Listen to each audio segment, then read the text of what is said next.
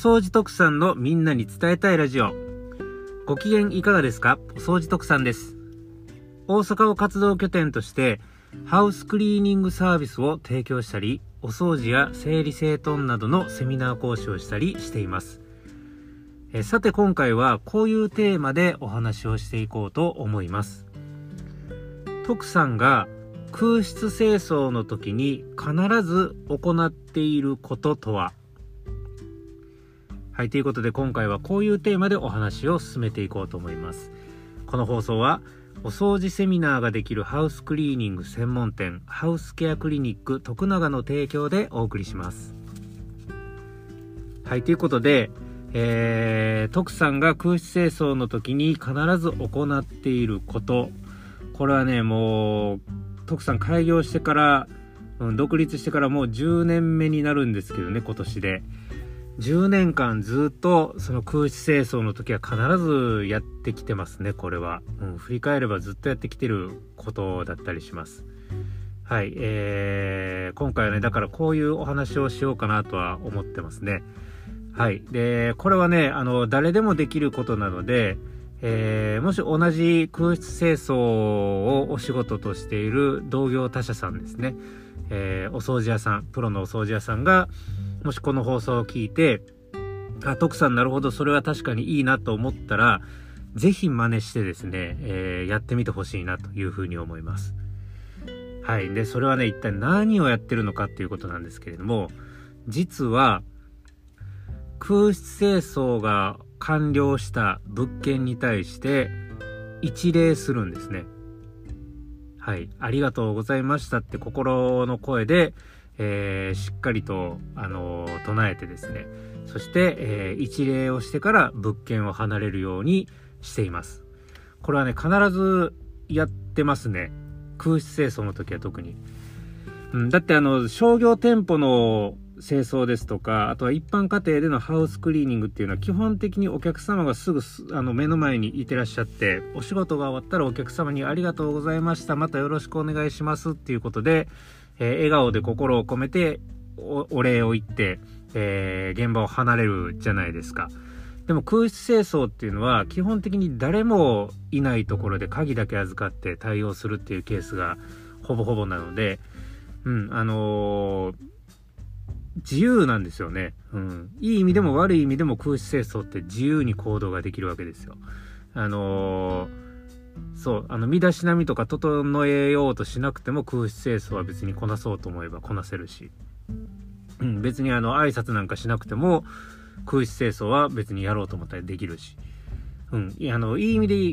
い意味で気が楽で自分のペースでお仕事を進めることができるし、えー、いい意味でも悪い意味でも誰にも誰に咎められるわけでもないので、本当に好き放題行動が、好き放題の行動ができるっていうのが空室清掃という環境だと思うんですよ。なので、あのー、自分に甘く行動するんであれば、なんぼでも、あのー、甘く行動してもいい場所だったりとかもするわけですよね。うん、なので、徳さんは逆にですね、やっぱり誰も見ていない空室というこの環境だからこそ、礼の気持ちを忘れちゃいけないなと思って、えー、やっぱ物件終わってから、えー、鍵を閉めて、えー、現場を離れるまでに必ず一礼をして、心の中でありがとうございましたっていう風にちゃんと唱えて、えー、現場を去るようにしています。これはもう開業当初からずっとやってますね。うん。あの、感覚的には、あの、武道、武道をたしなんでいる方とかが、道場に入る時と出ていく時って必ず一礼をするじゃないですか。それと似たような感覚かもわからないですね。そういうことをね、実は空室清掃の時、徳さん必ずやってるんですよ。これは、あの、複数の人たちと入った時もそうだし、えー、徳さんが本当に一人で対応するマンションの空室清掃の時とかでもやっぱり一礼をします。誰が見ていなかっても、誰も見ていなかっても必ず一礼をしています。はい。で、それをね、ずっと続けてくると、例えばたまに、あのー、従業員っていうかね、あのー、人を連れて、えー、現場に行った時に、徳さんが一礼をして現場を離れると、そのスタッフの子も、えー、徳さんを真似て一礼をするようになったりとかね、いい効果っていうのはやっぱりそうやってこう波及していくなっていうのはすごく体感でも、えー、経験してますし。でね、これはね、あのー、正直因果関係は何、何もないですよ。あのー、根拠もないかもしれないですけれども、やっぱこういう霊の気持ちを忘れずに空室清掃に携わってるとですね、例えば空室清掃の閑散期の時とかで、どうしよう、明日何も物件予定が入ってなくて暇なんだよなーっていう時に限って、あの、久しぶりに電話をかけてくださる方から空室清掃の依頼が入ったりとかね。なんかね、そういうタイミングで、えー、ちょうどこの日が空いてるっていう日に、この日できませんかっていうような仕事が入ってきたりとか。っていうようにね、あの、隙間の日を上手にこうパズルを当てはめていくかのように、あの突発的なお仕事依頼っていうのがね、結構入ってきたりとかするんですよ。で、これはね、あの、これ徳さんが個人的に勝手に思ってるだけのことなんですけれども、例えばそのぶあの空室清掃でその礼をする時に徳さんが入れ入れる気持ちの入れ方あるじゃないですか。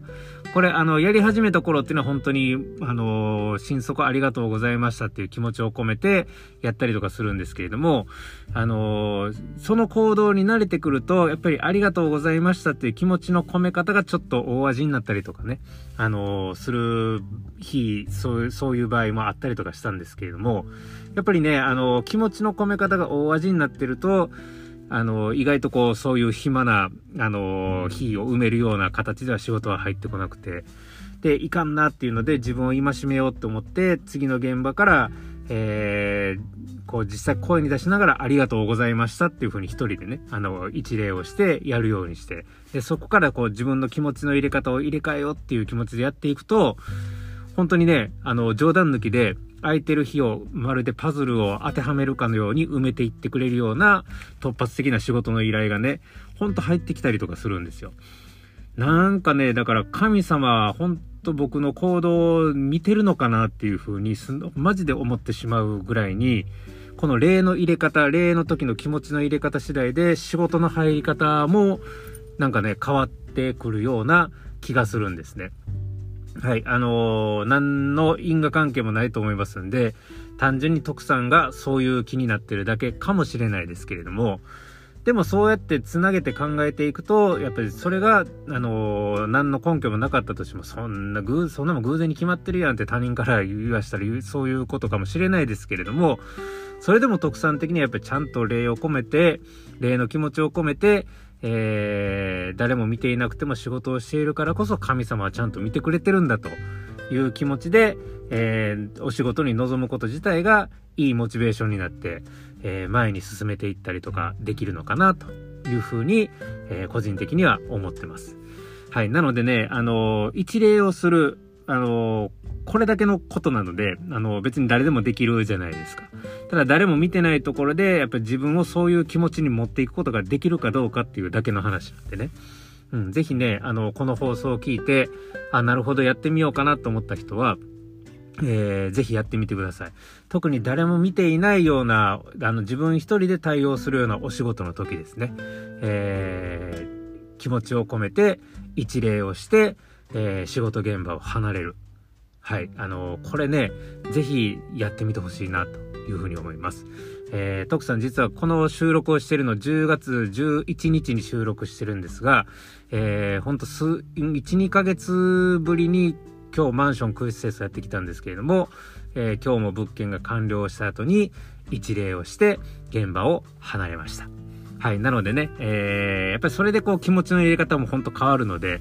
えー、そういう気持ちをぜひ皆さんにも、えー、感じていただきたくて、えー、こういうお話を今日はしてみました。はい。ということで今回の話はこれで終わります。この話がいいなと思ったら、いいねボタン、そして、えー、応援フォローよろしくお願いいたします。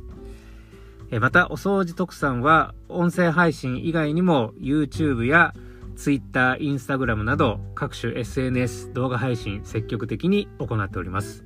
よろしければこちらの方も応援フォローチャンネル登録よろしくお願いいたします。ということで今回の放送はこれで終わります。また次回の放送でお会いしましょう。お相手はお掃除特産でした。